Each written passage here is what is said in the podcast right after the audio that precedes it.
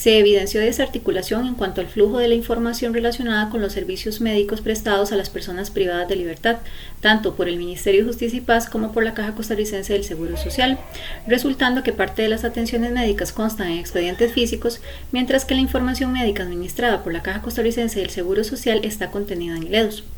No existen procedimientos para la prestación de los servicios de salud en los centros penitenciarios, que entre otros definan indicadores y parámetros para medir la gestión.